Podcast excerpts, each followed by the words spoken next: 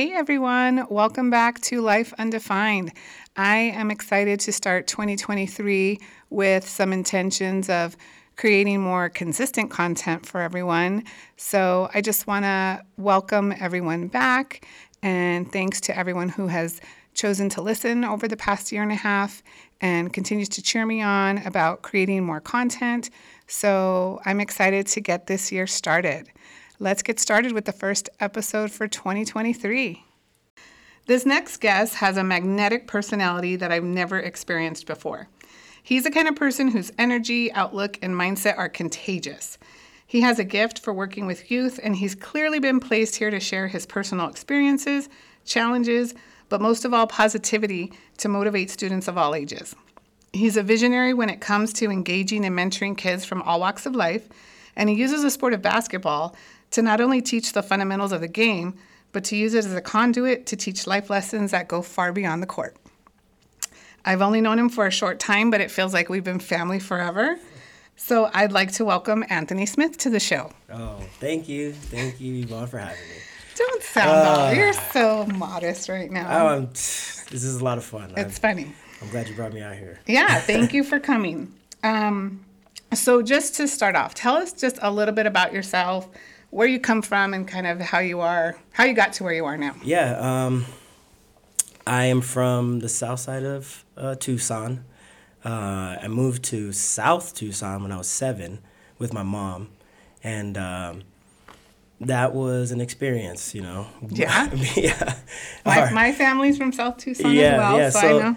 Our, our street was jumping always, right? Like sirens. In, in what way? Yeah. yeah, yeah. We had the sirens jumping. We, and it's like we live just a couple streets down from like the South Tucson Police Department, mm-hmm. and so anytime they fire up, like everybody knows what's going on. But it was a different. I I was when I was born, we lived on like Valencia and Cardinal. That's okay. kind of like out there, a little more side. quiet, like you know, like it's um, a different place. And so uh, once my mom had moved out, we we moved in there when I was seven, and uh, I still went to the same school, so I was around the same people, so I felt like comfortable. Um, what schools did you go to, by the way? I went to Drachman. I went to a lot of schools. Okay, me too. So, yeah, I, I, went to Miller. I went to Miller. I went to Miller. Of course, way before yeah. you went to Miller. I went to Drachman. My mom worked at Drachman, so I went to Drachman. We would drive all the way from Valencia and Cardinal to like downtown. And you know. Uh, yeah. And uh, so I don't know. I just grew up like when you're a you know you have kids too, so when you're in the school and your parent works there, you got to be there like two hours before everybody else. And so it gets old real quick. Mm-hmm. And then after school, I'm running around to like six o'clock because I got to be there past everybody, the last yeah. kid getting picked up. So I, I, feel like at a young age, I just was like tired of the school, like quick. Mm-hmm. But being in that area, um, I knew all the all the kids in the neighborhood. We all went to the same school, and it was just me kind of trying to fit in. It was me and my mom. Um, trying to like, teach me how to be, you know, respectful. And she worked at the school so it was like nope. Oh you had to be oh, on nope, it we ain't, you know and the monitors would be like do you want me to tell your mom? So i couldn't do nothing. Couldn't run in between the swings or do you want me to tell your mom?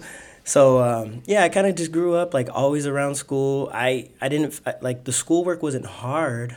It was just like long days and uh, you know. So yeah. at a young age i kind of was just i would show up to school go because my mom was there and then we went from so from Drachman. Um, there was like a year where I went to Miller, then I went back to Drachman, and after Drachman I went to Carrillo. Okay. And uh, you know Carrillo was like my first kind of step away from my mom because she wasn't at Carrillo, she was at Drachman. Uh-huh. And so I, am not saying I got in trouble. Like I was always the kind of the kid that everyone else was kind of rowdy I was kind of funny, class clownish, but I wasn't as bad as everybody else, so mm-hmm. I kind of was all right, got away with it. And um, as I got older in grades, I just kind of started to, and I'm not gonna say it was like the neighborhood that took me away from school, but mm-hmm. it was just kind of getting old, and I just hated the repetition of it and over and over. Like I have to read ten chapters to do one test you know? Mm-hmm. Yeah. and so uh, I would miss school. I'd miss school, you know, here and there. And my mom had to work. And at the time, she stopped working at Drachman and went to work at um, La Frontera.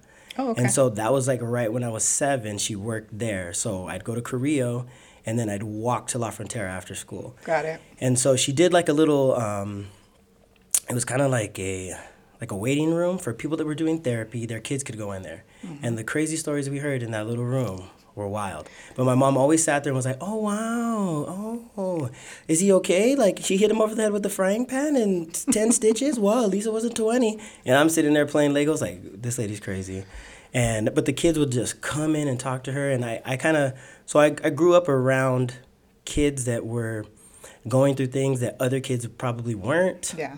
Um, but I saw her kind of handle it with grace, and so I kind of knew you know, I just kind of picked up on it. She she taught me a lot. Yeah. From a young age.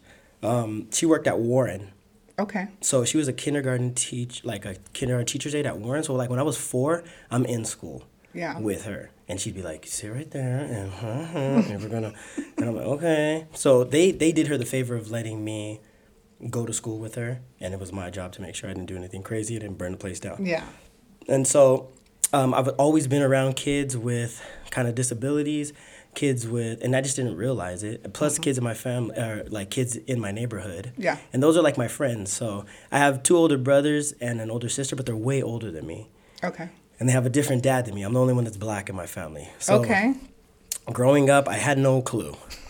Like you, I look back at the pictures and it looks well, like. and you are light skinned. Yeah, yeah, yeah, yeah, exactly, exactly, totally. So I you fit. just I'm, look Puerto Rican. Exactly, exactly. So my my brother and sister, they're like half white and half Mexican. So I know that we don't look the same, but mm-hmm. I just grew up in a house that was very like hey, whatever. Yeah. What do you want? You know, oh, you want pizza, but he wants spaghetti. It is what it is. Or, yeah. You want to eat leftover. It was not like everything. You know, sit at the table together, do this, and so I never really knew. When I went to school, was when it would be like, all right, no, you're over here with us, mm-hmm. you know?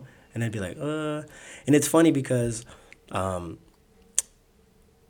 like, my real dad is black, but he was never really in my life. Okay. So my mom was married for 26 years and had three kids and was married all that time. So he took us in. So I knew him as my dad. Okay. So I, am in the house with everybody, like, hey, this is what we're doing. So as they were going through it, that's why we would be moving and okay. I would always be the one that went with her. And it Got wasn't it. like they don't want you there. It was just like it's me and you, mm-hmm. and we're gonna go here. Okay. My sister would come with us sometimes. Sometimes she wouldn't. She's 11 years older than me. Okay. And so she had that choice, you know. Um, but it was kind of weird. But the way we handled it, like, worked out perfect for me. It was mm-hmm. like, all right, well, it's different. Everybody's different, and you know, I'm seeing other families that are way worse than mine. So I'm like, well, there's yeah. not a problem here. Everybody's cool. They didn't like fight or anything mm-hmm. like that. They just had crazy agreement, I guess. I don't know how that worked. So diversity in all kinds oh of like families oh, yeah. and like Completely. seeing these kids. And, and then going yeah. to those schools, like they're magnet schools. So you have kids from everywhere. Mm-hmm. So I just grew up like no problem. I didn't I didn't think of it as an issue. Um, my mom would try to like prepare me. And that's the funny part. It's like an old little Mexican lady with the flower dress.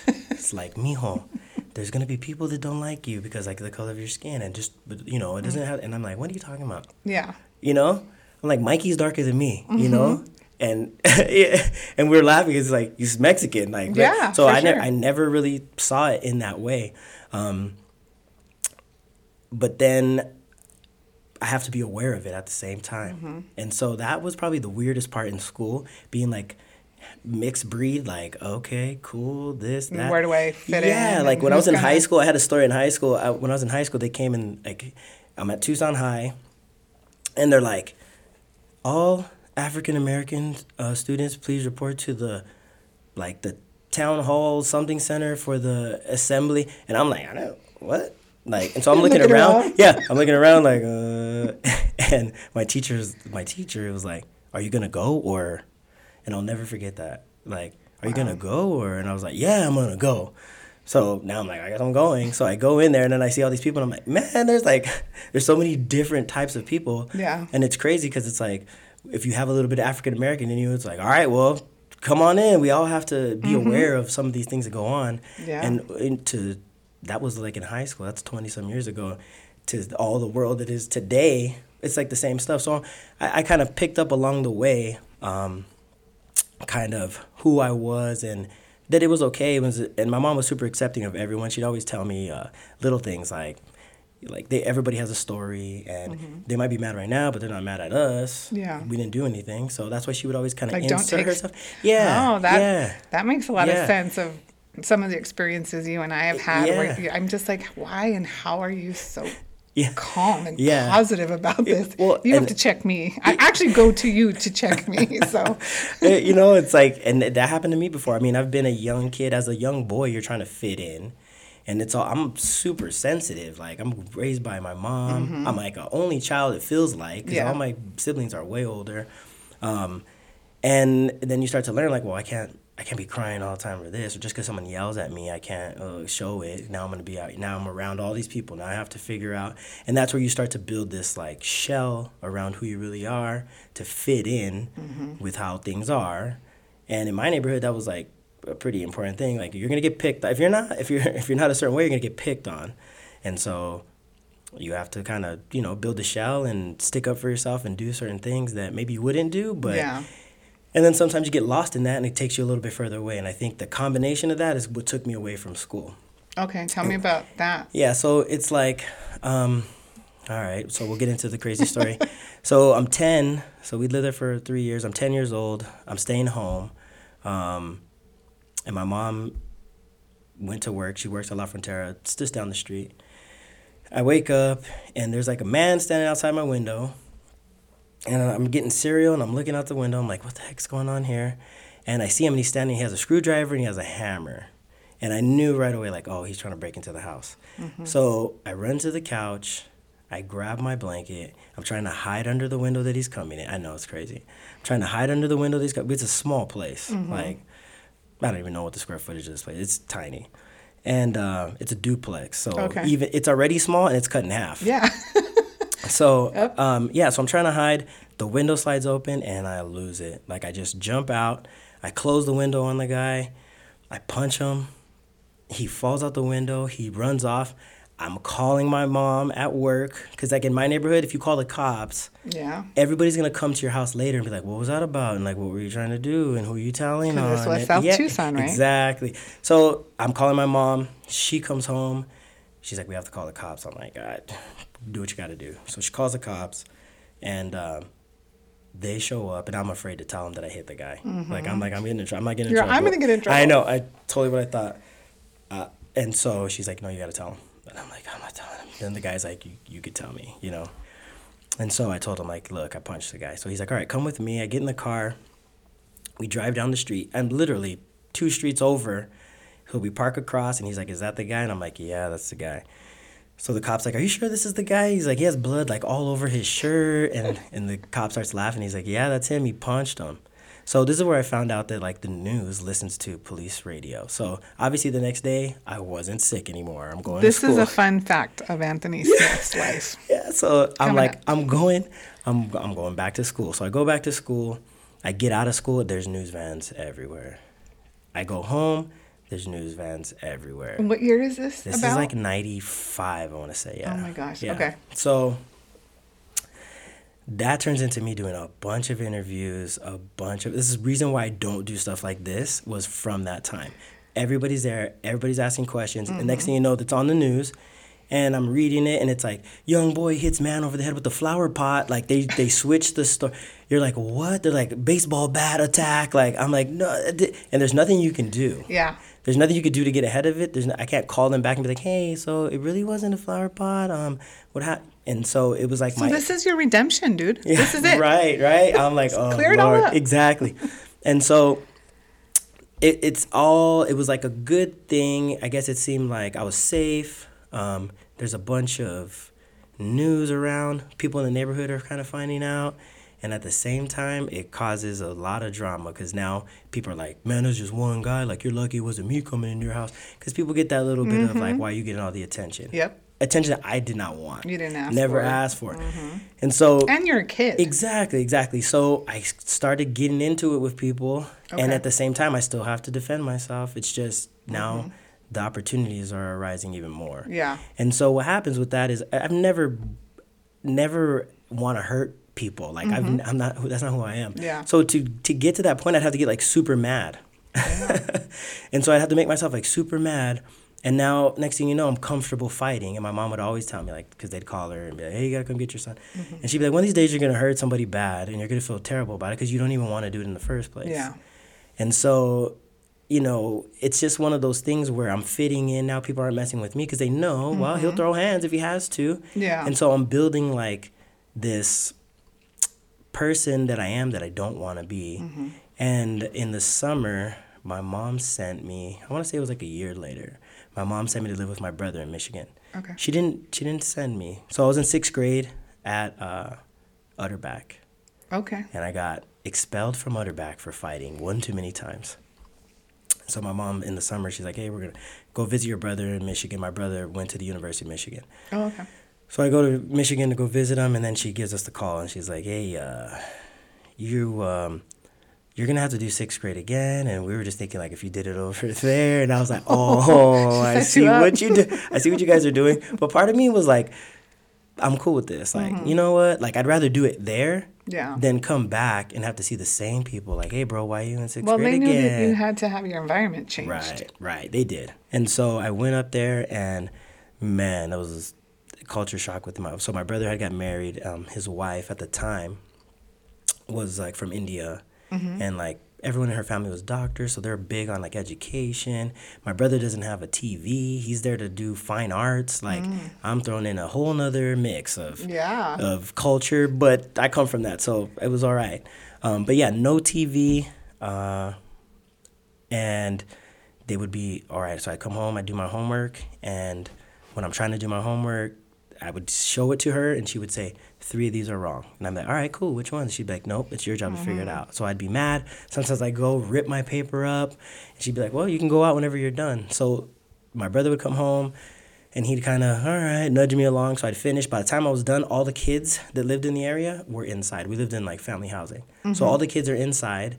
My brother would be like, you can go to the basketball courts for an hour. So I go to the basketball courts for an hour. Everyone there is like, in straight college. So yeah. like 19, 18 and up. Mm-hmm. And so they would be they'd be like, "Hey, little man, you want to play?" I'm like, "Yeah, sure." So I'd get out there, and my brother had taught me like you know how to play, just basic, you mm-hmm. know, a lot of stuff, football, everything. I was like, well, I was an athletic kid. So I'd be out there and I'd do anything I could. I'd just stand in one spot, shoot, try to play a little bit of defense, and they were. I was so thankful for them allowing me to, because if they didn't, yeah. nothing would happen. So, um, I went to school there in Michigan, and that was a super shock. Like, my brother's beliefs were like, kind of like, you don't need all these clothes, you don't need all these new shoes. And so now I'm going to school wearing kind of the same stuff, mm-hmm. like maybe a couple times a week. Yeah. So people are gonna say what they gotta say. So that's where I sharpened my uh, shit talking skills right there. So now I could do, you know, I. You're I, all fine. It won't be the hands. For it's real. Be the mouth. for real. Yeah, I could not get in trouble over there. So um, I developed those skills, but basketball was the language that allowed me to speak to them.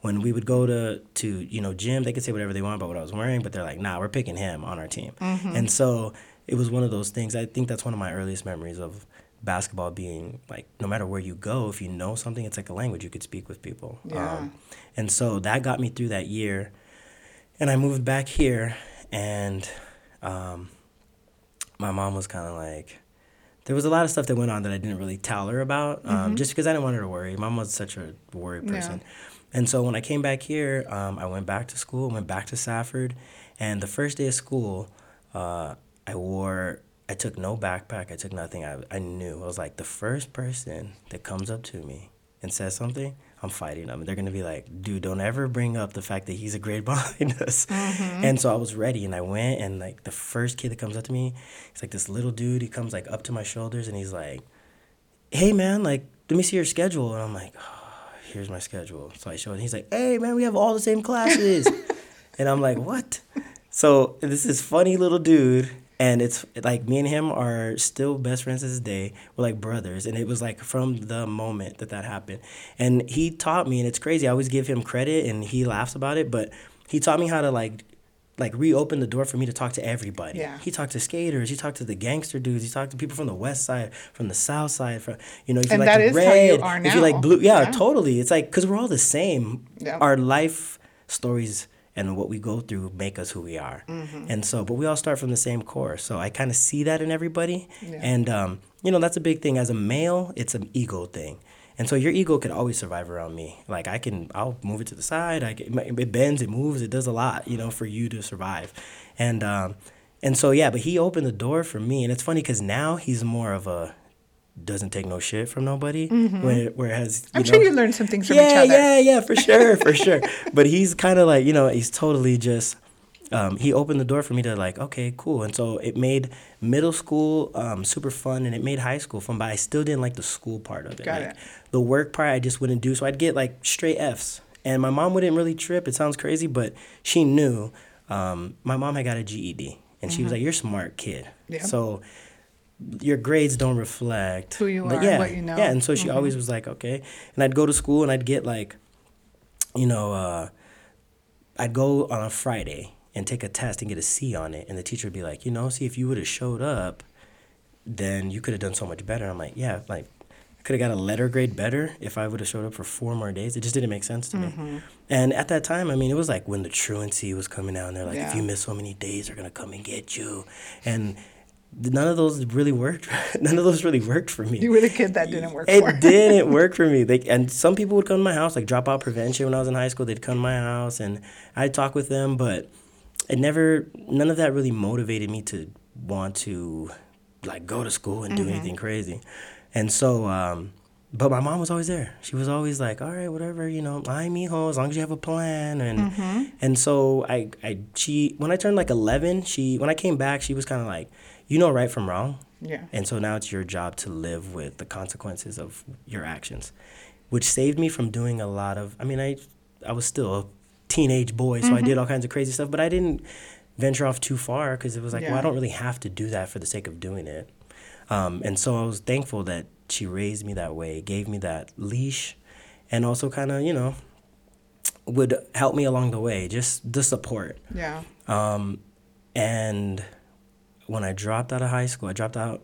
So I played basketball in high school, um, and that was the only reason why I went to school. That's the only reason why I went to school is because of basketball. Mm-hmm. And after basketball season, I would be like, mm, I'm done. And wouldn't show up to school, wouldn't do the stuff I needed to do. Yeah, there was nothing there yeah, that was motivating yeah, you. Not at all. And so I got into it with my basketball coach, who I still in contact now, which is hilarious. Um, but I got into it with him and I was like, man, I don't even need this. I quit. And the thing about it was, he pushed me, but I kind of felt like it was like a his male version of pushing me was like me getting on the defensive of it. I could not not see the positive in mm-hmm. it at all. Mm-hmm. Now I can completely. I do it to kids myself. Yeah. Um, the difference is I feel like he didn't really he wouldn't pull me aside and be like, "Hey, like this is what I'm doing this." And yep. and I get it you know he's a he's a little bit older and i always tell kids that too i'm like take advantage of what i have now because one day i'm going to be tired and i won't be able to give you all the time that i give you now because they know like whether it's the car rides whether mm-hmm. it's sitting in front of your house for 15 minutes like i'll sit with those kids and we'll talk and um, those are the, i do those because of those are the things i didn't get Got it. And and I know he was doing the same thing. He was pushing me. Yeah. He wanted me to be good. I know that. I know that now. And um, but I dropped out, and my mom kind of like backed me 100%. Like, and well, now, now what? Like, what do you want to do now? Mm-hmm. And so when I, I joined, I went to Job Corps. I went okay. to Job Corps, and uh, that was uh, an experience. But I did good there because it was like you could go as fast as you want mm-hmm. or as slow as mm-hmm. you want. So I'm like, all right, let's go. What do we got to do? And in there, I met um, my teacher, Art, and that dude changed my life because he would always wear a navy, um, like a navy lanyard, mm-hmm. and there was never no navy dudes that ever showed up, but, but like the Marines would Marines be there, there, the Army, Army yeah, yep. and I'm like, it's not our fight, bro.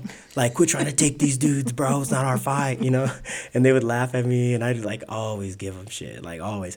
And uh, one time, he goes, "Oh, my son's ship was on like PBS or something," and so he showed he brought it in and showed us, and I was like, "So they just like work but like out to sea and he was like dude you should look into it like you'd probably be good at it. Mm-hmm. and so um, i i went and i joined. I i was like you know what? I'm gonna join or i'm gonna go check it out. And i went to go check it out and i ended up joining. And it was the craziest thing because the reason i did it was because no one wanted me to do it. I was that kid. Like if you told me, "Hey, you should study," if I study and I get a good grade, then you're like, "See, if I good thing I told you to study." And now I'm like, "You're trying to take all my credit." I was that kid, so I'm like, I had to do my own thing. Nobody wanted me to join the military. My mom was pissed when I was like, "Mom, I'm gonna go." She's like, "Yeah, well, I can't believe you," and I'm like, and I I loved it though because it was like the one thing that I was doing that everybody's like, can't believe you. My sister was like, oh my God, I can't believe you're gonna. Yeah. yeah, I'm gonna go. And my mom would. She saved me. Again, she's always there to save me. She was like, you won't even let me tell you what to do, but you're gonna let a dude yell in your face mm. to tell you all the stuff you're gonna do. She's like, you're gonna be back here. They're gonna send you back here. And there was moments when I was there, and I'm like, I'm about to lose it on this dude, and I think. No, my, my, mom's gonna be like, I told, told you. you. You're like, I can't have her be I right. I cannot have her be right. And so it, it helped me get through it, and um, that changed my life forever. It gave me the discipline that I needed when you couldn't go nowhere. Like even if I got really pissed off and yeah. I went into the hallway, there's no one in the where hallway. Gonna go? they're gonna be like, "Where are you?" You know, and you so can't flight, you can't oh, leave. God, and I needed that so bad. And it's not that I needed the discipline; it was that I needed to to like show myself that if you just stick to something, you can make it through it. And so now that's why it helped me with my mood because no matter what, like I get to go home. So out there, it's like you're out to sea. Mm-hmm. You know, I was out to sea for seven months. So that's a long time. Yeah. At the time, I had two kids. And so being away from them is like you have to go to a place in your brain where it's like, all right, like there's only so much I can do. Yeah. And things still happen at home. So making it through that is where like I look at kids' problems now and I look and I say, like, this is like I understand your reaction to it, mm-hmm. but you're gonna be all right because this is like problems get so much worse when you're older. Yeah. So after my um, military time, I did five years in the military, and I loved it. I did good. It was for the first time in my life. I was like, you know what? I'm gonna listen to these people instead of being the one who was like, I'm gonna do the opposite. Of mm-hmm. people. I'm like, I'm gonna listen to these people and see what happens. And they, I listened to them. I did what they asked me to do. I made rank really fast. Um, everything was great. I was I'd gotten married. Mm-hmm. I got married young, 19, married, um, and. Uh, you know, everything was going good. And then I started to, when I went out to sea, I kind of realized like, you have to have a different mentality to be in the military and be away from your family. Mm-hmm. And uh, like some people can shut it off completely. Like they forget that they have a family. They go out there and they do what they got to do. Yeah. And I totally understand it. Um, if not, it'll beat you up. And I seen that too out there, you know. And um, but me, I didn't want to disconnect from them. I didn't have. Uh, like my real dad was not in my not in the picture. And i, I always say that and i don't i always skip past my dad mm-hmm. who's probably you know i call him my dad. He was the one that stepped in and took me in and when when i lived in south tucson he would pick me up twice a week. Mm-hmm. i'm not even his. He'd pick me up twice yeah. a week take me with friends to go do something. He'd take me to denny's to do homework. Like i don't talk about him enough and all the respect that I give him for doing all the things that he did. Yeah. But always, I would write him letters and be like, if I could just have your patience or your understanding of things, because I would flip out all the time. Mm-hmm. And he was always very calm. And it's funny because he was in the military too. So I wonder if that me and him have never had that conversation, but but he does. Yeah. He always just kind of says like, and so what? What are you gonna do about it? Though? That and I'm like, totally you. Yeah, and I'm like, God, that's so true. Like there's like me worrying about it, me do it. There's nothing I can do. What can I do about it? And so me getting that from him is like, oh, it's a blessing. Mm-hmm. And um, so in there, um, I got I was like away from my kids and was like, I need to be with them. They're they're only small for a little bit of mm-hmm. time, so I got out of the military, and that was my next uh, thing where every, like everybody told me, I can't believe you're getting in. And then I'm getting out, and everybody's like, "You're an idiot! I can't believe you're getting out." And that's when it like dawned on me, like your life is your life, and you have to do the things that are important for you, in the small time that Absolutely. you get them. Um, I've grown up, it, growing up from South Tucson, you're around death a lot. It just is what it is. Some kids, older brothers, somebody's nana. Mm-hmm. Um, I had kids in when I was at uh, Safford. You know, there was kids in sixth grade. They uh, a kid that got shot on his um, porch from a drive-by. He had nothing to do with it. Mm-hmm. And so being around those things, it was always a reminder, like you ne- you never know. Yeah. Um, and you know something I never brought up, and I don't never I don't think I've ever told anybody this. It's funny. Okay. Um, it's an exclusive. Yeah, yeah, exclusive. Um, so growing up, like my mom, since we were so close, there was times when I would like picture her not there anymore when people would pass away, and I would like mourn her mm-hmm. even though she was here. Interesting. I could think about her not being here and then think about what the heck am I gonna do, and that would bring me to tears. Yep. And I've done that. yeah, and it and it's crazy because it's like it prepared me for the day when she wasn't gonna be here, and it's nuts because she would talk to me about it too. Mm-hmm. Hey, the reason why we're doing this, I'm not always gonna be here. This is why you have to learn how to make food that and she didn't want to make food no more. I get it now. I'm there with my kids. I'm like, so this is how you make it, and this base will make all of these things, mm-hmm. you know. Mm-hmm. Um, but yeah, so I got out of the military in 2009, and everybody was tripping because they were like, hey, we're in a recession. You're, you're not gonna be able to find a job. You're not mm-hmm. gonna be able to do this. You're not gonna be able to do that. And there she was, like my mom was like, oh, you know, come home, be with your kids, figure it out. You're gonna be fine you're, you're better off than you were when you left. Yeah. Like you have military experience, you have this, you have that. If there's anybody who can find a job, it could be you.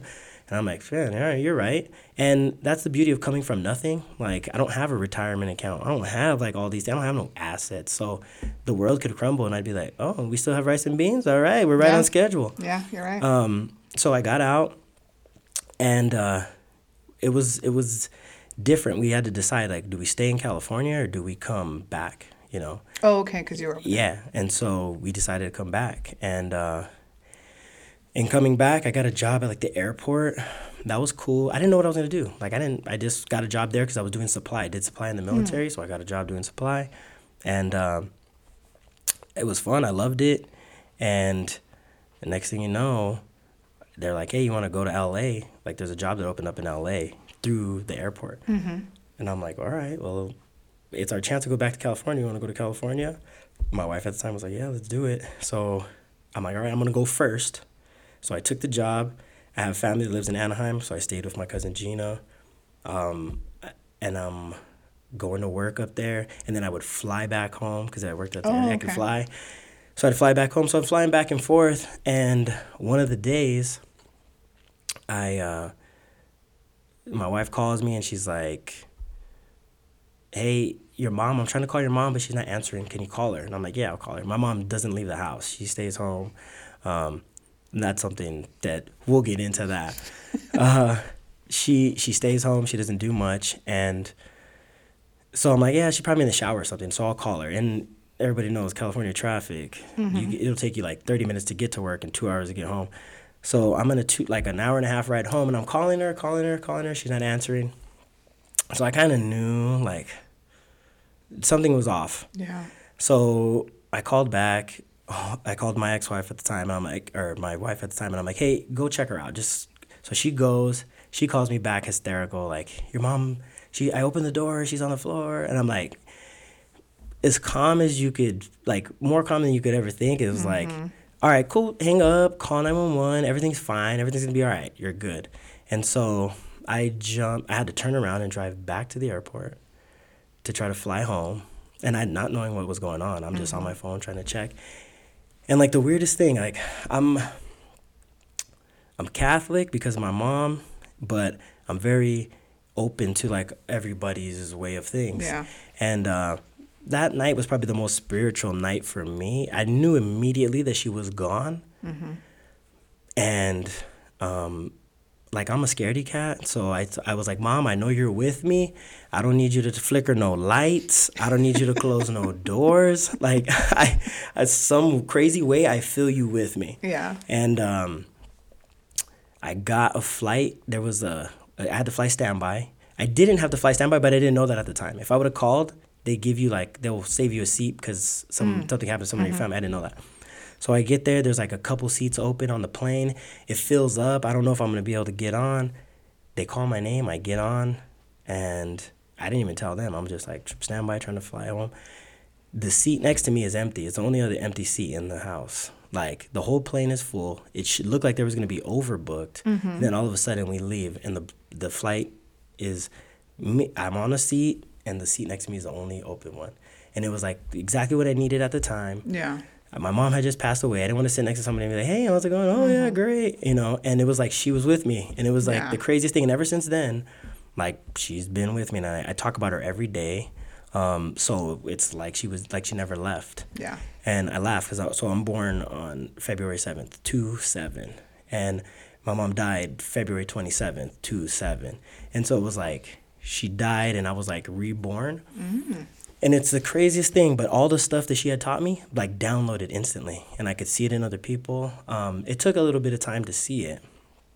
During that time was when like my marriage started kind of getting a little like we were married for 15 years, like oh, wow. yeah. So at the time it was probably like 13, um, and we just kind of were growing apart. It was nothing crazy that had just happened, but it was I lost my family. My mom was my family, so it was like whatever you want to do. You want to go back to Tucson? Do you want to mm-hmm. go to? And so that's what we did. Uh, we stayed in Tucson, and uh, we we just kind of grew apart. You know, kind of grew apart, separated, and that was that was different too. I was like totally committed to being married, and um, all the stuff that we did, was like, what's the problem? Okay, cool. I gotta fix this, and what's that? Mm-hmm. I gotta fix this, and I think that's probably part of the reason why um, I became just like a fixer and not really living. It was just like routine is a yeah. is something, man. It'll make time fall off the off the map, and um, so we just we're going through, and uh, as we separate, I have the kids, and we're going, you know, a week in a week, seeing the kids, and I thank God for my friends, you know, Teddy and Beto. They brought me into their home.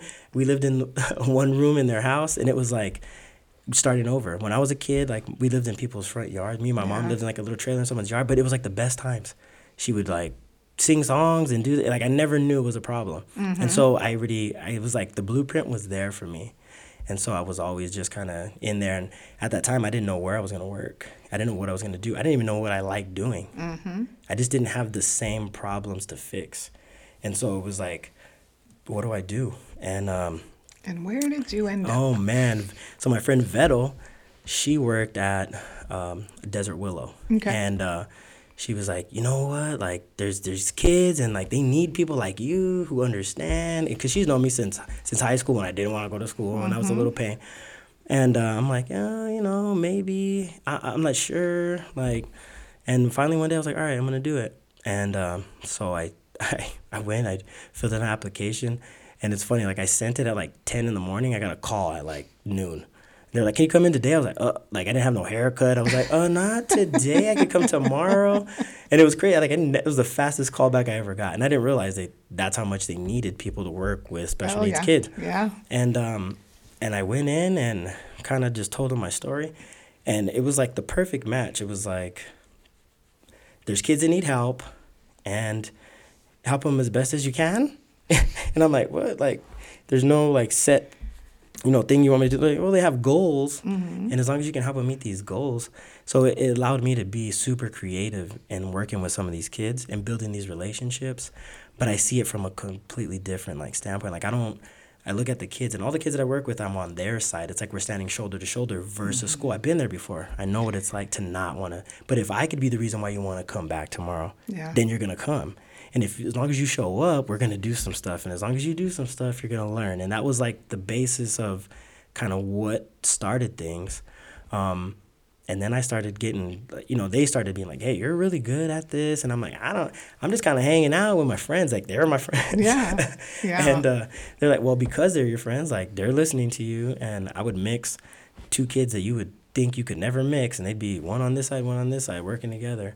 And um, COVID happened, yeah. And uh, when COVID happened, it sent a lot of those kids home, mm-hmm. and it made yeah. things uh, interesting. Like, I, how do I see what them? are you gonna do? How yeah, do, so I started making like little videos, and I'd send it to them.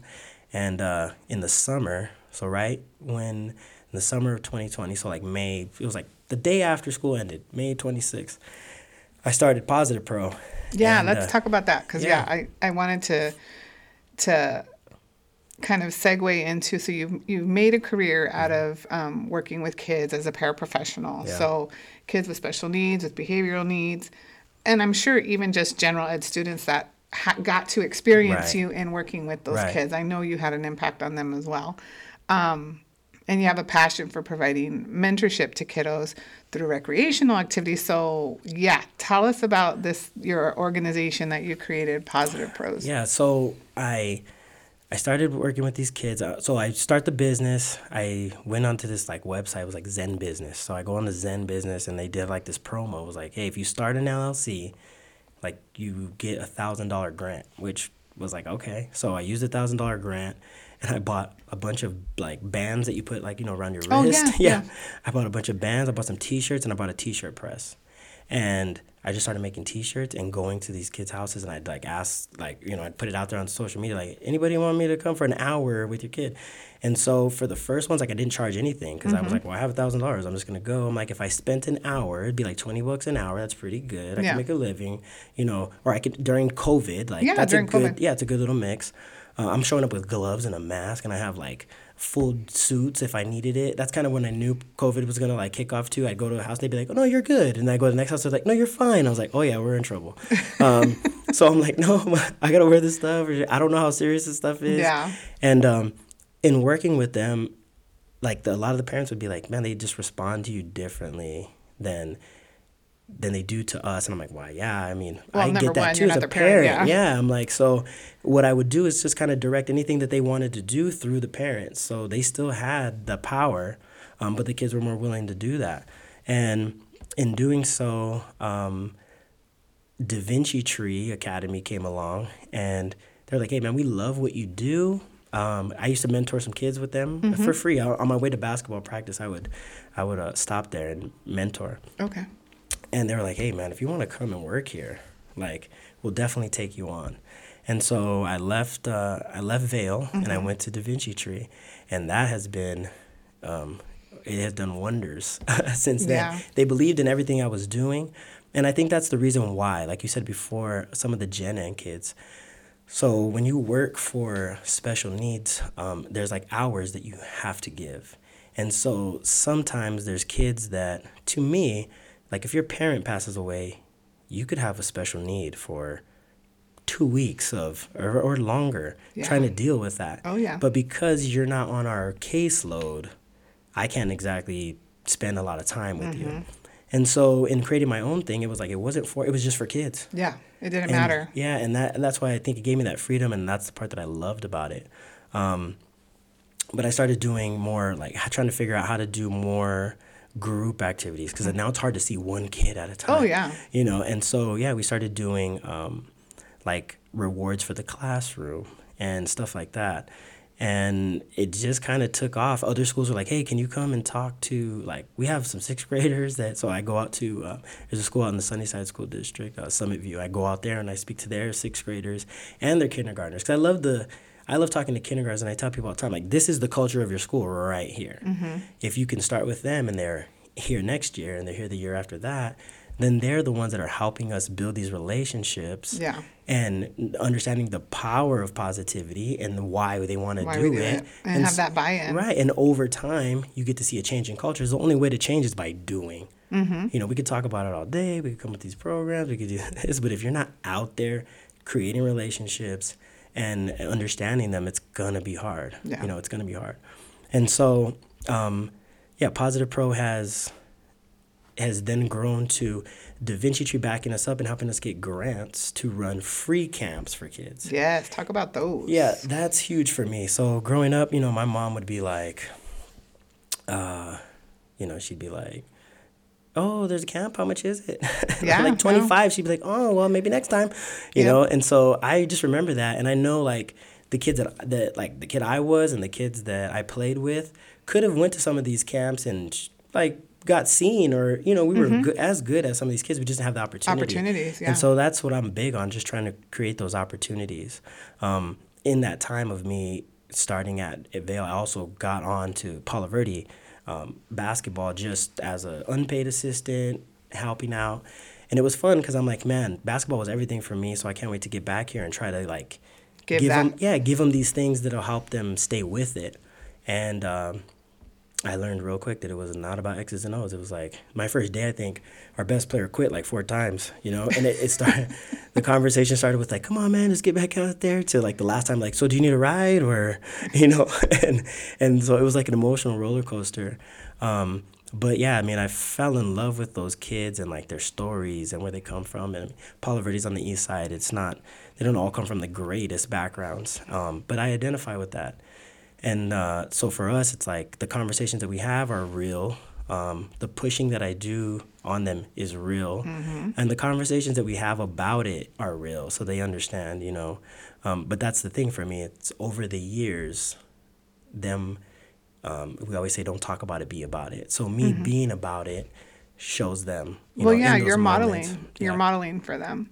Um, so you alluded to Palo Verde basketball. Um, well, first of all, back to positive pros. Yeah. Just I just want to say like the work that you're doing is amazing, and I think it's like your calling to just work with kids of any kind of age background. You just have that ability to connect with them, no matter who they are, where they come from. Thank you. Um, and so you've kind of melded together the, your relationship building, but also with the basketball yeah. component. And so I want to talk about about Palo Verde because now things happened and you became the varsity yeah. while you were JV coach and then yeah, you yeah. became the varsity so coach. I, I, joined and was an unpaid assistant. The next season, the JV coach left and they're like, well, you know the kids. So I'm like, all right, I'm going to take it, which is something I never thought I would do. Mm-hmm. I didn't think I was qualified for it, you know? And, um, but I learned those kids. The systems that we ran were some of the same ones that we did. Um, shout out Coach uh, Flanagan at Pima because he's the one that brought me on. Um, me and him played high school together at Tucson High, and he brought me on. He was like, "Hey, we run the same offense." He's like, I'm like, "Dude, if I could have went back and run the same offense with what I know now," and uh, so yeah, the next year I came on as a JV coach. The year after that was COVID. Mm-hmm. And so all of my players had to go play varsity. So I was just the varsity assistant. And then after that, uh, Marshawn got the job at Pima, yeah. the assistant at Pima. And so I stepped in, and I, I mean, even then, I was like, "There's, you know, there's gonna be a lot of coaches that put in for this, I don't know if I'm gonna get it. And yeah. the kids were like, Coach, you got to, you know. And I'm like, all right. So I put in for it, and um, you know, but before I put in for it, it was a moment where I was like, if I'm gonna walk away, this is the perfect time. It makes sense. Uh, you know, like Marshawn's gone. Mm-hmm. I don't know if I really want the responsibilities of being a head coach. Yeah. Like I could just go off and do my thing. And but I had those kids for three years, and the relationships I built, like, there's no way I'm walking out on them mm-hmm. their senior year. So so I took the job and uh, I got it, and um, you know it's been it's been a ride. It's been a lot of fun. We have kids. I mean, I have people on campus that that you know I won't use no names, but there's a couple teachers out there like you really think you could get so and so eligible to, and I'm like, yeah, I do. And uh, you know, some of them take some time, but now to see some of them eligible and thriving mm-hmm. and showing up to school more than they did before. It's like those yeah. are the reasons why I do what I do. And a lot of people ask me like, you know, what is it that you want to, you know, leave or like your legacy? Your I'm legacy. like, it's done. It's done. I feel the same way. Like when my mom passed away, all the things that she taught me were downloaded to my system and I feel mm-hmm. like that with all the kids, you yeah. know? And so God forbid something happened to me tomorrow, I feel like I've laid enough for them to know there's real people in the world that care about you. Uh, I'm a big believer in unconditional love is the most powerful thing in the world. And um, I laugh with the kids all the time because I tell them, like, I don't trust any of you. None of you. But I love all of you. And that's the reason why, because I, I don't trust you. I know you're going to mess up. You're going to go in there. I'm like, you're going to listen to Miss So and so all day. They're like, I'm going to do it. I said, you know how many times I'd be heartbroken?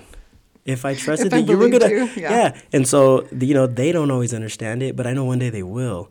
And I feel like that's the big difference that I have that um, some people don't is they're trying to get a message across. They're trying to get a message across and they get frustrated that the message is not getting across. Yeah. And for me, my belief is like it's not my job to make sure the message get, got across.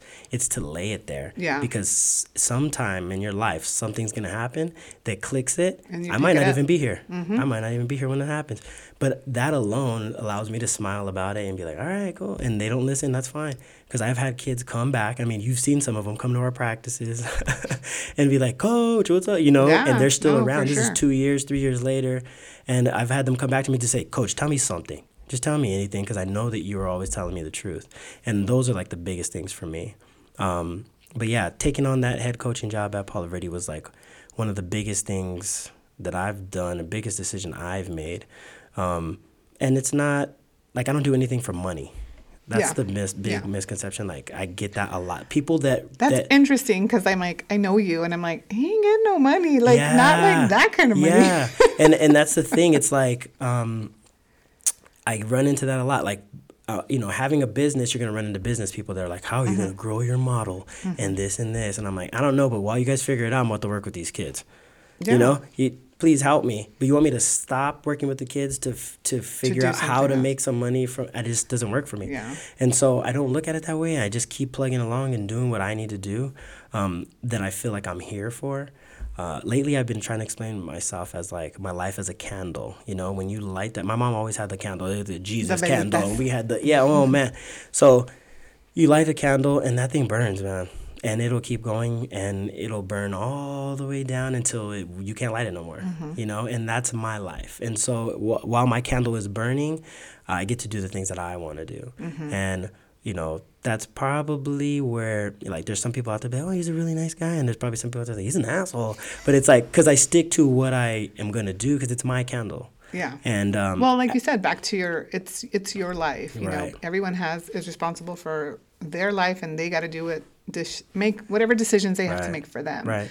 And yeah. for you, you're doing the things that speak to your soul yeah. and that you feel like and good things come from it. Absolutely. So so I have no like I know that it works for me. So although somebody comes in and may not see it, it's not my job to convince them or get yeah. upset at their criticism. Well, and you and I've had conversations because I kind of described you as a visionary mm-hmm. in in your intro, but um, they're like I was talking, I met Vero and mm-hmm. we were talking and we were saying how you kind of just speak things into existence. And you just, and I'm sure that comes from all the good energy that you put out into the world in, in working with kids and work, just, just being a good human being and working with, with people, um, but let alone kids and providing all these opportunities. But like a lot of good things, you know, have happened yeah. to you or for you, but not because they just happen to you. Yeah. You know, you're actually you're taking action and putting positivity into the world, and yeah, I feel back. like when it comes to stuff like that, it's like there's a bunch of people that could like define it or like, and I don't know who's right. I just know that it happens, mm-hmm. and so mm-hmm. I keep doing what I'm doing. Yeah, it's working. So that it yeah, so that it just keeps working, and um, I think that's the biggest thing for me is like, all right, so like what can i do now what can i do now but that's the thing like i was saying you know the candle it, it will burn all the way until all the wax is gone and the, and the wick is gone mm-hmm. but at the same time in my life we've learned that somebody could just lean over and blow the candle out yeah. at any point in time you could light that thing and it, it could blow it out the next day mm-hmm. and so you know what you decide to do is super important and right now I found a way to do the things that I want to do without doing stuff like this, like a podcast. It's nuts to me because I don't I don't I don't know. It makes me nervous. Like I guess that you know your your stuff gets out there to more people, but it's like yeah. it's more important that my stuff gets out there to more people that are like me that want to help. So I can ignore the ones that are not that have yeah. something negative to say or you know. But we're all that way, and I feel like that's another part of me that helps me work with other people's. I have insecurities. I know how I talk bad about myself to myself sometimes, and so when I see someone else, I go, they could be just like me, or they could be way worse. Mm-hmm. so either way, I understand it.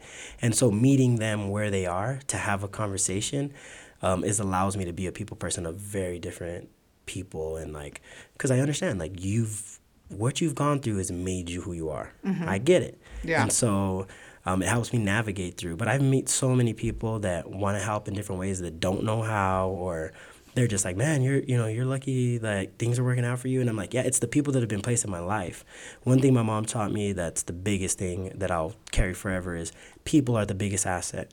You know, people think like gold or this or yeah. you know uh, money, fame, yeah, all money, the things, fame, but, but it's, it's people, and you're only as good as the people that are in your life or around you. And uh, and you know, I feel like culture right now is about that, right? They're like insert the people in your life that are gonna, you know, and but people forget about that by doing that, um, you're also cutting out people that have been in your life, mm-hmm. and that's a thing too. So it, it sounds great, you know. You listen to all these like motivational things. Yeah. Like, forget about the people that are dragging you down. You're like, I grew up with these people, and so I feel like there's a part of that where yes, I need to bring people into my life that help in a positive way, but I could also be the positive person in someone else's life, yeah, and absolutely. not take on whatever they got going on, and that that works for me, um, and that's something that I do because I care about everyone. I, again, yeah. like unconditional love to me is the most powerful thing. And uh, so that's what I do. I mean, I've had kids spit in my face, and I wipe it off, and I'm like, dude, I, you know, like, come here, give me, let me give you a hug. Let me hug. Yeah, and it, and people look at me, you know, that work there, like, uh, yeah. Well, and it's I mean I and I can totally relate yeah. because you know I work in behavior right. in schools as well, and so um, yeah, I mean, we have these experiences with kids when they're at their worst, and and and trying to not take anything personally and mm-hmm. see them for right. where are you coming from, what right. is happening. Yeah, they don't even understand um, some of the time. Like, no, they... no, and so yeah, like so to see you especially, like and know that you're having these similar experiences mm-hmm. with kiddos and just making those connections and them wanting to be around you or come to school because yeah. they want to see Mr. Smith. Right, and, I mean, I've I've been by you yeah. and like you're like a celebrity. That's you know, hilarious. they're like Mr. Smith's in the house. He's walking yeah. through the class. So I mean, that's that's just awesome. And then you know, on the basketball end, so we that's where I've experienced most of you know my um, time with you mm-hmm. has been in the basketball side of things. But um, I wanted to talk a little bit back back to the Palo Verde thing. You know, you were talking about eligibility mm-hmm. and like I was just talk, thinking about your program in general. Like for a long time, it, you've said to me, it was even hard to just field a team. Yeah. You know, get kids yeah. out, get kids that could stick around that right. weren't gonna, you know, get uh, discouraged and mm-hmm. you know just bolt. Um, to now where you're like you're you're building a solid program to where you're gonna get kids wanting to go there yeah. specifically to play. I think um, I think that's the the craziest thing. I, so I feel like I don't reflect much. I live my life and I live my life. And so I feel like doing things like this where we sit and we mm-hmm. talk about it, yeah. the reflection part is what makes me uncomfortable, I think. Because um, I don't ever do it. I live my life like driving through uh, California traffic. Like my next move is up there yeah, to the left or to the right. Yeah, forward. yeah. So, um, yeah, there I have Coach G, who I mean, he coached at uh, Pima. He coached at Saguaro, and he's an old soul, I've like seen, old school dude. In his chair. I love him. I, I love him, and and he brings out like the old school coach in me, and I bring out like the young dude in him, and mm-hmm. I love that combination, um, because I'll let kids come into the gym. I've let kids come into the gym to hang out and see what we do because as a kid, I knew if I wasn't in the gym, I was going to be out getting in mm-hmm. trouble. Yeah. So sometimes when those kids are in there hanging out, I just have little conversations with them. We don't even talk about basketball. Yeah. It's just like, hey, you know, I hope you're doing this and that. And then they, they see it and they're like, man, I just want to be around this dude. I mm-hmm. want to come out here. And I'm like, dude, tell your friends, like, is that dude your friend? You should come out and play. And so we built it by kids that wanting to be there. Um, and little by little giving them the if we come at them too hard right off the bat we chase them off because yeah. that's what they're used to um, but when we build a relationship with them and then we get on them they understand they're like all right yeah. you're right like mm-hmm. i've been doing me for a little bit too long yeah. it's time for me to do you coach and um, you know, me and Coach G, we laugh because he sees the difference. And he's like, man, I would have never thought, when I came at you about this kid, like, I would have never thought that he'd come out and be, like, productive as he is right now. And that's just my thing. I feel like we all have it in us. We just got to learn how to un- unlock it in other people. And the biggest thing that we're taught is, like, you know, like, treat everyone the same but yet everyone is different. Mm-hmm. and so mm-hmm. i treat everyone different because everybody's different. Yeah. And well so, you try to speak every individual's language right right. and basketball. yeah exactly. But still giving the same message because yeah. it, is what it is. You can identify you know some people think you know they'll laugh at a kid on our team because he does something that's embarrassing. And i'm like you weren't embarrassed when that happened? And he'd be like man forget about it. So i try to bring everybody you know everybody's uh, fair game. You're like i'm leveling the playing for field. for real for real. And so you know i think that yeah, it is exciting to watch kids um, want to come out and see the success of our program. Even you know this year we we don't have the record that we wanted, but people forget that you know I have freshmen and sophomores playing against varsity, varsity dudes, yeah. and we're in those games. And so right now, it's not that they can't win the games; it's like they need to learn how to win, mm-hmm. and we're kind of getting there. And so the, the thought of having these same kids for a couple of years is like it's pretty exciting. Yeah. Um, and again, I don't reflect. I don't ever stop and reflect. We just move, move, move. And after this season, it'll be travel season, which you already know. We're gonna hit the road. Um, but like yeah, it's it is exciting, and when people bring it up, I'm like, yeah, I guess, yeah, we have been doing that, and you know, we like this year we all got, um, we were able to raise some money, and we all got like sweatsuits, like you know, yeah, and everybody's like, and oh, all those things make right. a difference. Oh my god, I mean, they, they do. feel like they earned it. Like yeah, they've, they've, come out and they feel confident. We're like, look at us, exactly, we're a program, we're legit, exactly. we are here. People forget about how much those things are and we don't come from we're not a school that gets a lot of money yep. for our programs and we have to go out there and find ways to do it um, and so that's why doing things like this are important to mm-hmm. me now because I have to get the word out there because there is somebody that wants to help and yeah. there is somebody and and there is people out alumni, here alumni where you at yeah right and shout out to coach Mark I mean coach Mark is our alumni like he has them all in there he has like picture of all the alumni I'm like dude Mark has been there forever I think this mm-hmm. is like his 15th year as an unpaid assistant Wow. So like, I mean, we want to talk about people that love doing what they're doing. Like, mm-hmm. he's one of those guys. And then I got Coach Joe, which you know, yeah. Um, you know, and she's like the fundamental like queen. Mm-hmm. Like she could take a kid that does, that walks backwards and somehow make it right. You know. Yeah. and so with the team that we have, um, we do well in different areas of doing things and trying to keep the tradition there but still build a culture where you know it's respected and people want to come out. And it's family. I mean i think that's yeah, at the at the root of your which i mean all programs say. Right. but i really think you guys like live it. Yeah. It's it that is that you're building that culture of family and that's like in action you every know, day. shout out to all the coaches that that do the things that no one sees. Like pick kids up and take mm-hmm. them to practice and take them home and sometimes have to feed them because you know like i'm hungry and i know they're hungry and they haven't ate you know yeah. and it's funny because sometimes when we say those things they f- I know like outsiders look and think that um, like sometimes we're putting down families like we're putting oh, down yeah, the parents no. no my mom was that my mm-hmm. mom had to work till seven Absolutely. So somebody, whoever took me in, whoever gave me, you know, food, whoever did these things, like, mm-hmm. you know, my mom was appreciative. They say it takes a village, and it, and it does. And so that's why we are family. Those those parents know. Like I take their kids on as my own. Yep. I never asked them for for anything because I understand how it is. Mm-hmm. And um, if I wasn't able to provide in the way that I do, um, then I wouldn't. And so, but uh, you know, I, it is. It is. That is what creates our family. It makes us a little different than some programs that have six thousand kids at the school and mm-hmm. they have to do cuts. I, we thought we were gonna do cuts this year. We didn't even do cuts. This was like the first year we thought, yay, we're for sure gonna do yeah. cuts. There was a lot of kids that came out, and mm-hmm. there was mm-hmm. probably about thirty kids that came out, and we kept them all. And there's some kids in our program that have not been eligible, and have not played mm-hmm. but they mm-hmm. still show up to practice and they yeah. still follow all those rules. And so I'm going to let them come out because they're learning. Yeah. And that's what I tell them. There's no difference in your classroom and here. When I tell you to do something, you, I expect you to listen and then go execute. It's the same it's as your teacher. And so when they see that, and you know, sometimes I vouch for some of these teachers. I'm like, they're just a they're a person just like me. What do you mean? Yeah. And um, you know, shout out to some of those teachers. They go above and beyond for those kids because I talk to them all the time. You know, and I don't work at Palo Verde, mm-hmm. and that makes it tough. So I'm tough on my kids. Like if I get an email, you're you're making me look bad. Yeah. And so we're gonna do something about it. You know, I'm gonna get an email immediately back from that teacher saying, "Hey, so and so came and apologized, and thank you so much." And this is the, and we do, and it happens. Yeah. So, um, you know, shout out to Palo Verde and like how much uh, support they give me and.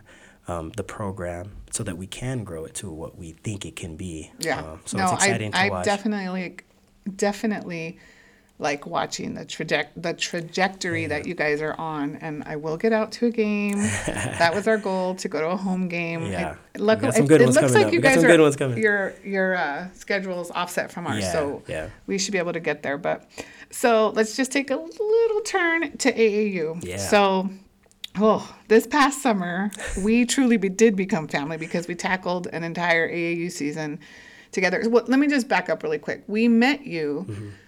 through AAU. Yeah. We were um, when Marcos was going into his freshman year. We got told about you know visiting this team that was getting going, and you were the 15U coach, and so we didn't play a lot with you because I think we started kind of late. Yeah. And, but we got in enough and enough for you to make an impact on yeah. our kiddo. So um, we you know got to experience that but this year was truly like a full blown season, yeah. which we had never experienced as a family. I mean, March to July. Yeah. Um, Phoenix multiple times, Cali multiple times, Vegas, yeah. and with I'm gonna with limited funds. Yeah, facts. With limited kids facts. at times, and um, it's just luckily we have a, a team full of gritty kids. Yeah. And they were challenged this season, but they also found some success. Yeah, they like, did it was it was very yeah, that was fun we, to watch. I mean, and so just kind of talk about your philosophy when it comes to coaching club and and how do you see like your future involvement with with AAU? Yeah. Um, AAU was not something I ever thought about doing. Um, that year when you guys came on, me and Coach Flanagan had talked, and I'm like, we need like we need to do something with middle school, and getting kids to like know us. Mm-hmm. And if there's kids that are in our feeder schools that want to come here, this is a perfect opportunity for them to be around us a little bit more. Um, and so he was like, all right, you like go for the 15s. And I'm like, all right. I just put the blinders on and we had like a thing and we, we met. Shout out Coach Hood. You know, if it wasn't for Coach Hood, I wouldn't even be here um, in AAU. So Coach Hood was like, is there anybody that, you know, knows what they want? And I'm like, oh, yeah, right here. I'm going to take uh, 15 you boys, uh, you know. and they were like, cool. Like nobody, it seemed like no one wanted it. So it was like perfect. And um, my thing was, I, I mean, I didn't even really know. I was kind of going through it for the first time.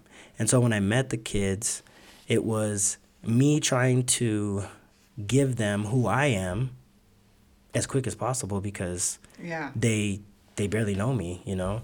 And, and so, they didn't know each other. Oh, like we no. were all coming from different. Yeah. Well, I mean, it ended up being kind of a combination of Palo Verde, Palo Verde and Cienega. It's kind of the way it shook yeah. out. Yeah.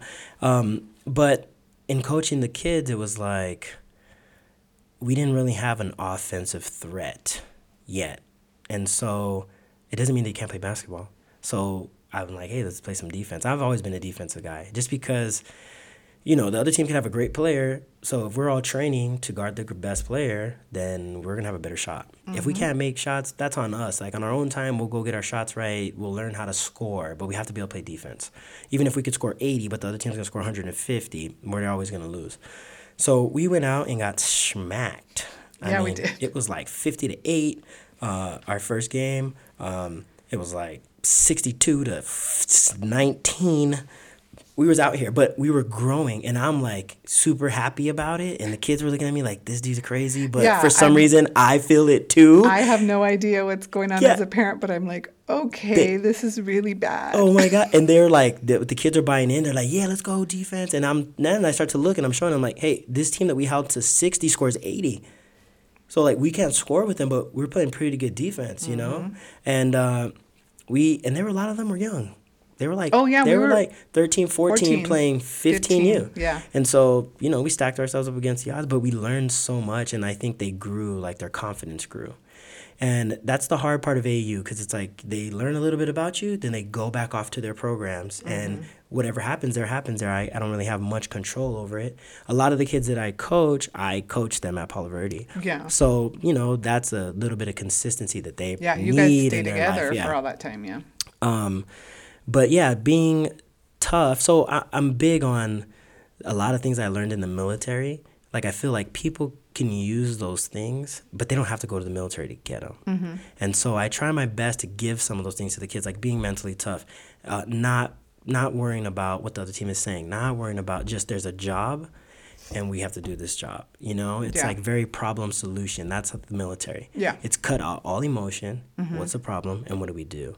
I mean, I'm on a ship. Like if if there's a hole in the ship, they shut certain doors and leave people in there. I mean, it takes a certain you have to or you'll lose the whole ship. So yeah. it makes sense, but there's still like an emotional if you're emotional about it, you'll make the wrong decision or maybe take too long. Mm-hmm. And so that's at like an extremely high level. And you could still do that at a smaller level with younger kids and with and just by showing them, you know, by, hey, what's your problem? Well, I can't shoot. Okay, well come over here. Let's work on shooting for a little bit can you shoot better now? Okay, cool then. Or like, what else can you do yeah, right like, now? Yeah, well, you well, know what I mean? Yeah, it's like okay, so yeah. In the meantime, what can you do? You're quick. Let's use your fat. Let's use your quickness for this. And so I try to dumb the game down a little bit and give them small little tasks that they can feel good at what they're doing. Yes, yes. Now you're mm-hmm. building mm-hmm. it.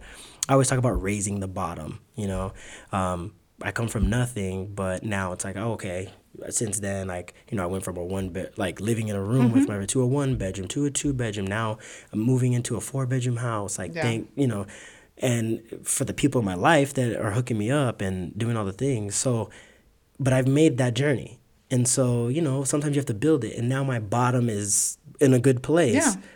So it's like raising the bottom, building your skills and knowing when to use them and how to use them and staying true to yourself. So I always call the boys fake tough. They hate it but it's true and that's that goes back to the shell i was talking about before when you're young you build this shell around you of who you think you need to be mm-hmm. and because it's like a survival thing. It's like I'm going yeah. out into the world and that's my armor. I'm going to put this armor on.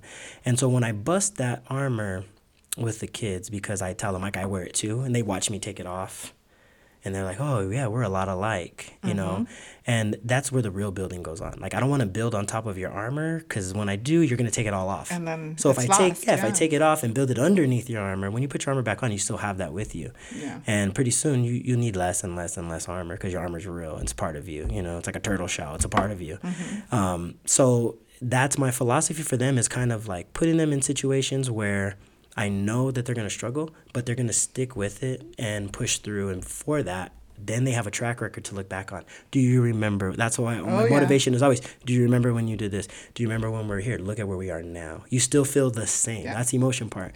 It's not working out right now, but it wasn't working out then.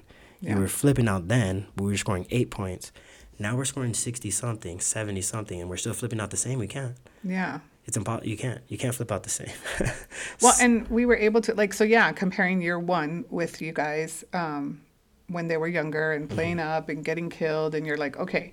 And the lesson was well for us as parents, it was like, oh, that that was an intro into what AAU basketball was because right. we had never seen it at that level. Yeah. And then last year, I mean, we struggled just with bodies yeah. initially. Um, and the first half of the season was kind of like okay, but you know, we get a win here and there. But like that second half of the season, I think they started to really be like, oh, well, yeah. and also too, I feel like there was a period of like because you have them from different schools, mm-hmm. they gotta reacclimate to each oh, other. Yeah, and, sure and there were some newer players so it was like well who can i trust yeah and, for sure but once that clicked i yeah. think that's when we got more success oh yeah your son was a big part of that we we talk about it all the time at Palo Verde where it's like remember when marcos just went off when he just woke up and went off and i'm like oh yeah well but what did you do to marcos right?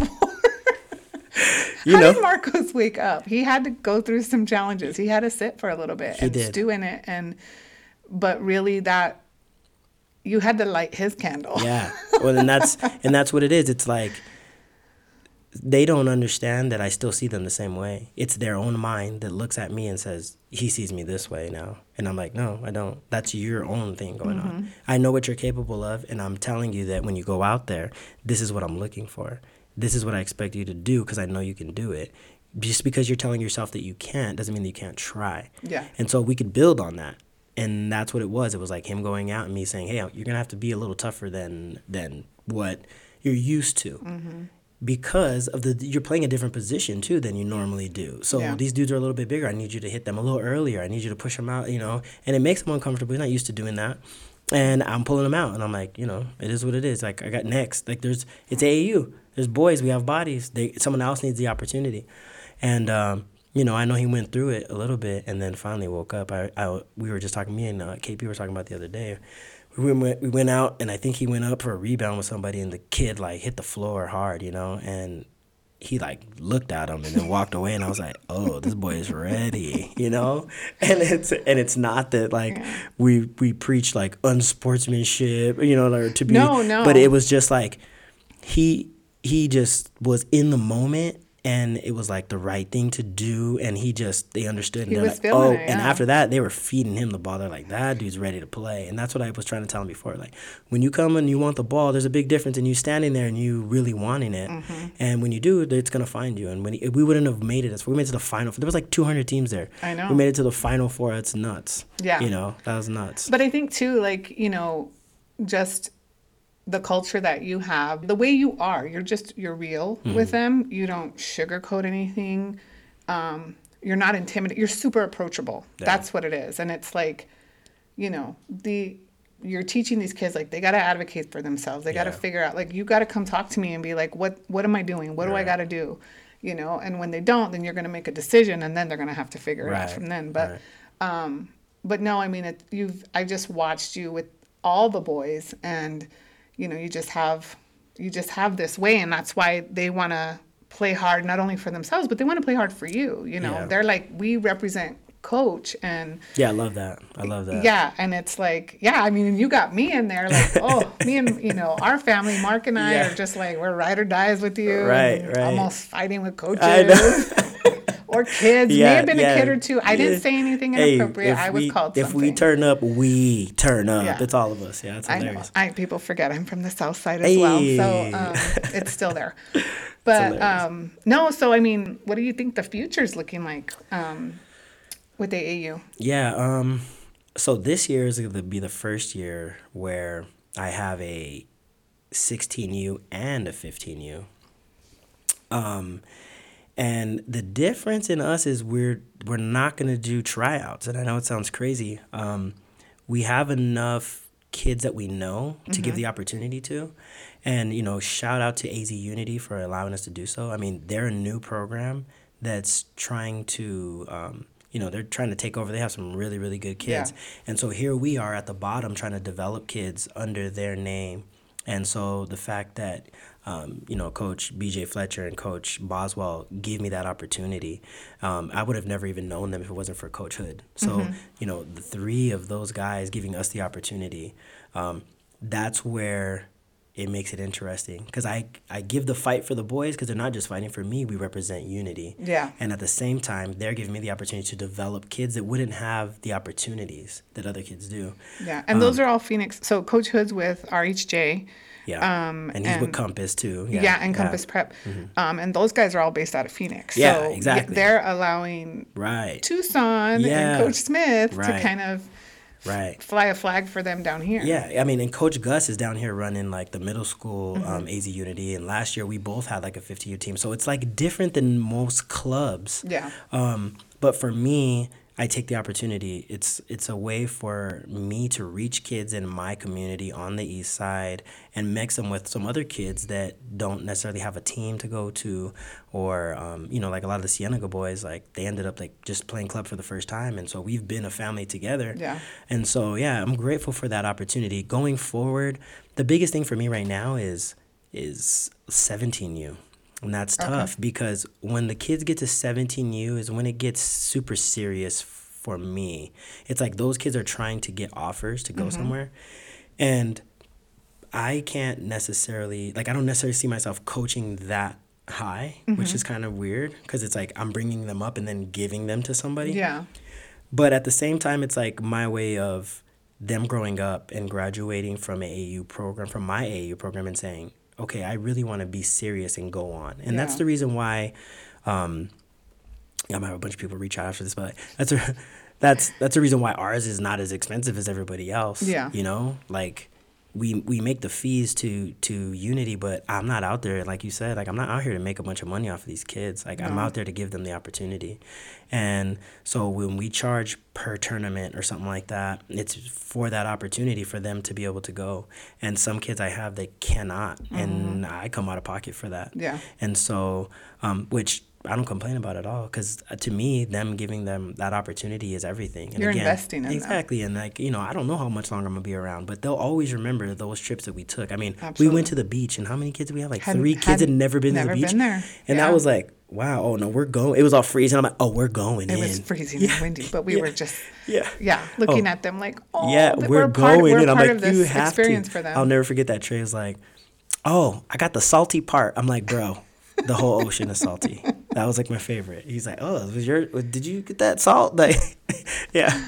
Um, so you know, like those are are bigger than anything, and that's yeah. why I don't attach money to that. I understand the importance of, um, you know, without it, we wouldn't be able to do certain things, but you know and that's why i do things like this to get out there and see if there's anybody that's willing to to reach out and help us with opportunities for kids mm-hmm. because um, yeah we're not traditional no, we're not. in like a lot of um, club programs um, we we, we make it work. Yeah, we like and work. it's. I mean, and I'm saying we now, like I'm. No, you know. you're in there. If it wasn't for you, I'd be like. Sometimes I'm the mama, but. Uh, yes. but um, and I think too, like we we have similar experiences and and backgrounds mm-hmm. of not having a lot, not coming yeah. from a lot initially and stuff. So, I see a lot of those kids too of like I I was that kid. Yeah. You know, I my mom couldn't afford when I wanted to be in gymnastics. Yeah. You know, at, shout at out to your Pueblo, mom at El Pueblo. I couldn't take those classes because shout yeah. out to your mom. She slid like all the boys like envelopes with like twenty dollars in them, and that was like the best thing they ever. They're like, we get to pick, let's go. Yeah, you know, and then us trying to teach them how to stretch it out. Yeah, for and sure. It, like definitely life lessons in there, yeah, and, and definitely like acts of giving. Like I know my parents, you know, they paid it forward. They're paying it forward. I'm going to pay it forward yeah. because somebody took care of me right. at one point too. They couldn't travel with me all the time. Right you know yeah and i think that's huge i mean it shows the kids and like and that's what makes us family too even our travel is family i mean i got my boys reposting your boys stuff from cienega and like mm-hmm. you know so it's like yeah we are family we stick together and i think those things are important because they're going to go off into the world and and hopefully remember some of those things and you know give back also because they yeah. understand you know so i think that's huge things. i think that's that I mean, what more can you ask for? Like them to go on and take some of these things that we think are are huge. Yeah, because unfortunately, basketball is going to end. Yeah. At some point. Right. But right. like our family at least feels just appreciative that we were able to be part of the story. Mm-hmm. You know, um, not only just from our own kid playing, but like those boys are like my boys. Yeah, like yeah. I am very attached to them. I mean, so many spent so many times in the car with them or just in the hotel messing around. they're sure. just they're good kids. All but right. okay, so before we end, and I give you, um, you know, my last question that I ask all my guests, um, I'm going to take some time to give you your flowers. and for those of you that don't know what that means, um, basically, you know, when someone is gone and mm-hmm. passes mm-hmm. away, we tend to talk about all the great things about that person. Um, well, giving someone their flowers is when you're giving them to them now. They're, you know, they are here, and since you coach are right directly across from me, and I'm going to make you uncomfortable. Um, no, I just want to say, you know, I think you're a truly amazing human being. You put so much great energy and positivity into the world, and you just have a knack for working with kids that have their own set of challenges, whether that's socioeconomic or familial or just kids struggling with self confidence. Um, so I just want to tell you, I appreciate your presence in the world because your presence is impactful. thank you, thank you. Okay. I appreciate it. so, um, so I usually ask my guests, how do you see your gifts or your skills benefiting the greater collective? But I want to reword it because I feel like that the way I word it kind of might be a little like confusing or like too I don't know, too woo woo. but how will the things you bring to the world basically help the world? Man, so I feel like, again, going back to my start and my purpose and why I'm here comes, everything comes from my mother. And the things that she gave me, um, and I think earlier on I said, yeah, we'll get to that. Um, you know, she was a super people person. She did a lot and later suffered from depression, didn't leave the house, um, took pills, you know, and not like they were prescribed, but yeah. it was like it still changes who you are. Mm-hmm. And so watching her kind of deteriorate in front of me um, was a huge eye opening thing because she was the strongest person that I knew and dealt with people that were going through so much. And she allowed it to kind of get to her and kind of take her out of the game. Mm-hmm. And so some of the things um, that don't they don't bother me emotionally. Like death, I look at death different. It's like the ultimate the end. Mm-hmm. Um, and so I'm un- as not as affected by it as other people, and it allows me to stay in the game. Um, the moments when I have to take time to myself and stay in the home, just like she did. I'm like her. I stay, you know, I stay at home. I go through my whatever negative thoughts and then I bounce back. And my ability to reset, um, kind of motivate other people. That's the one thing she could do. No matter she could do it from her rocking chair at home, doing nothing. People would be around her for five minutes and they leave feeling better. Mm-hmm. And I'm like, you can't do that for yourself. Yeah. And um, so all the things that she taught me on how to motivate people to get the best out of themselves is something that I take um, as like my calling of being here. Yeah. And because people with the right push can do amazing things, and and it's weird, I guess, to hear you say that what I do is amazing. Um, but I'm looking at trying to get them to you know do amazing things and sometimes it's just living your life a lot of a lot of us feel like we're you know stuck because of where we come from and, and you're not at all all of our answers come from within mm-hmm. and that's the biggest thing i try to i think that I want to leave behind when I'm no longer here, that those kids can look inside themselves and know I got the answers to this somewhere in here. Yeah. And I feel like if you can do that, then it'll keep you in the game longer. Um, when I first started coaching, I had a kid, one kid. So my first year, a kid, you know, passed away to gun violence. The next year, a kid, you know, committed suicide. Um, the next year, a kid like did a home invasion and was shot by some lady. Um, and so, like, with all that being around me, it's like, I just want to reach the kids and let them know, like, early on, you can make decisions that will change your life forever. It, I was able to do it at a decent age. You know, I'm about to be 40, so I'm going to be 38 in like February 7th, a couple weeks from now. And, um, but I didn't have, I didn't make these changes until way later. And mm-hmm. so in high school, when I see them get it, or you know, even when they're 19, you look at you know Amari coming back, and he's like 19 and full of life, and I'm like, I love this dude because I remember him at 15 and how down he felt, and he, this kid has been through some things, mm-hmm. and um, so when when I when I think about it, I think those things are what what's important because helping people, people again, people always be the biggest asset, and you can't help them if you're not in the game, and so my mom.